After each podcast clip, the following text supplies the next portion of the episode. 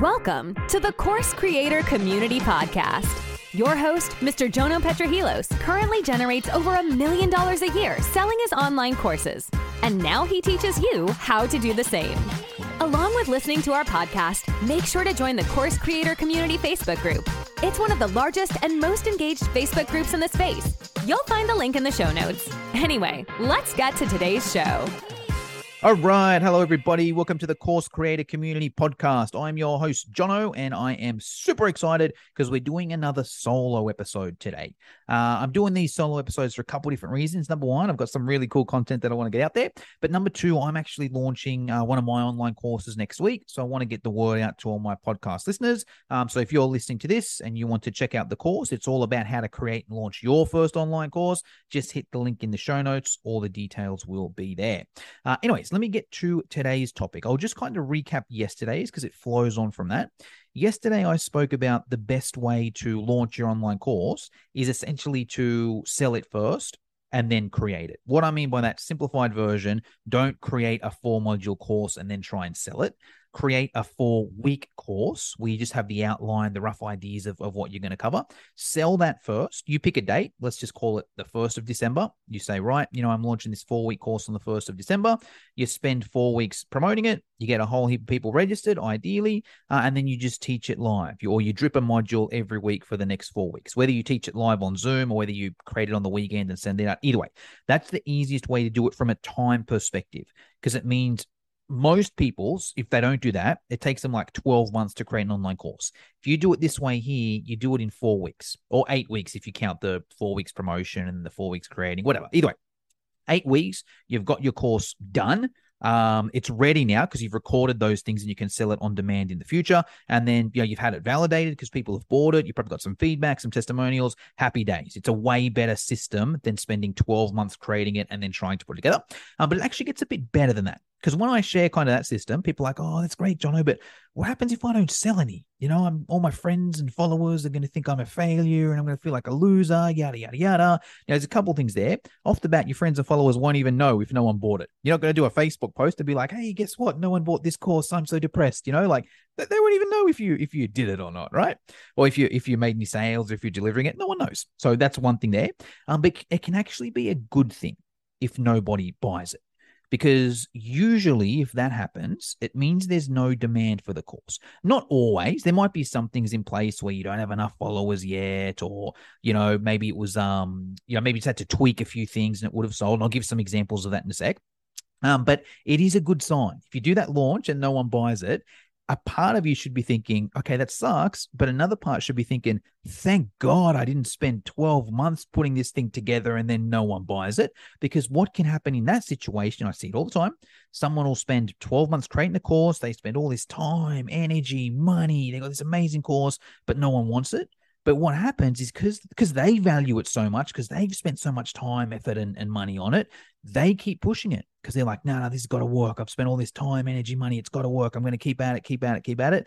They spend more money, time, energy on it, and more money, time, energy on it, and it still doesn't get the reward. And it gets to the point where it's kind of like, hey, it's not worth it. You just got to, you know, stop it there and pivot or tweak or whatever it may be. But it's really hard for that person because they've put all that energy into it. At least if you do the sell first model, okay, great. It sucks you didn't sell anything, but at least you didn't put all that effort into creating it, and then it's easier to tweak. And I'll share a couple of examples of where um, where I've done that in my other business, fitness education online. Um, two specific examples. So one example, we had this course we paired with a um, another educator who does a lot of work in the women's health space. Um, and she's uh, I think she's about 55 years old. She wanted to create a course for you know training women around her age. So you know created the course, you know, or no, didn't create the course, sorry. So put the feelers out, and it was like um you know training women 50 plus. So put the feelers out. Hey people, who wants to, who's interested in this course? Training women 50 plus. Crickets. No one was interested were just about to give up and, and not put the course together. Uh, but then I was like, hold on, what's kind of covered in this course? And she's like, oh, it's mainly about training, you know, menopausal, perimenopausal women. I'm like, let's put that in the title. Then we just tweak the title. Hey, we're thinking of putting together this course, how to safely train menopausal and perimenopausal women. Who's interested? Whole heap of of um, comments on that. So we put that course together, and that's now our best selling course, just based on that that title there. Where if we put it to market, training women fifty plus, it might have been all right, it might have made a few sales because it's similar kind of thing, but nowhere near if we if we um if we had the name there. And also with an online course, I mean, you can change the name if you want, but it can get a bit weird if you've named it something else throughout in your marketing or whatever. So just helps to do it like that. I'll share a worse example, right? Um, we did put a course together. We didn't do any kind of market research. We we thought it would sell. It was like a summit for personal trainers because there's a lot of like face-to-face events for personal trainers, right? Where you go to Sydney and there's 500 personal trainers. There's all these different speakers. You know, you pick one and you go all different topics. It's a lot of fun. Well, like, hey, maybe we could emulate this online. So we did it online. We know all the speakers. Basically, asked them to send over a presentation. You know, paid them paid them money for it. Um, and didn't sell at all. No one was interested in doing this kind of online summit. They like it face to face, but not online. So that was a and that took like six months to put together. It was a massive waste of time and energy and, and money, right? Um, but then we tweaked it, and this is all before COVID as well. So it's you know a bit different, but still. Um, anyway, then we're like, hold on, where this could work is if we put together like a specific summit where it was like, okay, not just a general kind of thing because it doesn't really work in today's market. What if we put together a a, um, a course or a summit specifically around training women? and just have different topics. Here's how you train pregnant women. Here's how you train postnatal women. Here's how you do resistance training for for women. Here's how you do um, you know, menopausal women, whatever. You know, all, all the different stages of, of life there. Put the feelers out. Hey, we're thinking of putting together a summit specifically on training women that would cover these four topics topics here. Who would be interested? Like hundreds of comments. We launched it like the next week and made a hundred sales in a week, like from idea to um to, to implementation, right?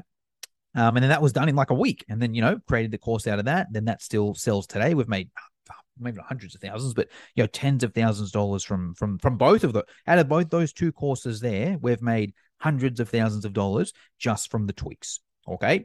Uh, but anyway, that's the, the moral of the story here is I'm saying launch it first or sell it first, then create it. Um, ideally it sells and then cool, create it week by week by week. And at the end of it, you've got a course that's done.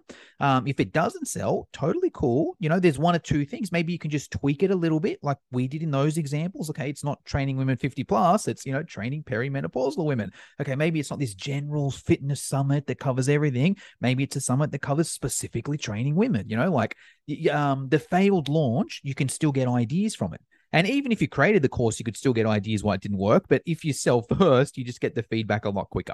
So that's my take there. If you want to see what this kind of live launch um, looks like in in like real life, that's essentially what I'm. Well, that is what I'm launching next week. So it's going to be a five week course.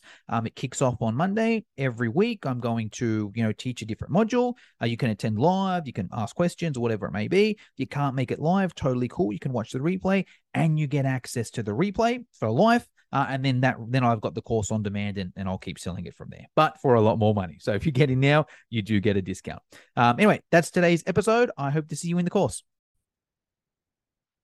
Hey, course creators, real quick before we get into today's episode, I've got a little favor to ask. As a lot of you are probably aware, one of my goals for this year is to get this, is to massively grow this podcast and get it to be one of the top ranking podcasts in the, the marketing space. Uh, to do that, what really helps is if I can generate as many uh, ratings as, reviews as possible from listeners. So if you're a returning listener, if you could take a couple seconds and just give me a, a quick rating and review on Apple or Spotify or whatever platform you listen to, that would mean the world. That would mean the world to me. Anyway, let's get to today's show.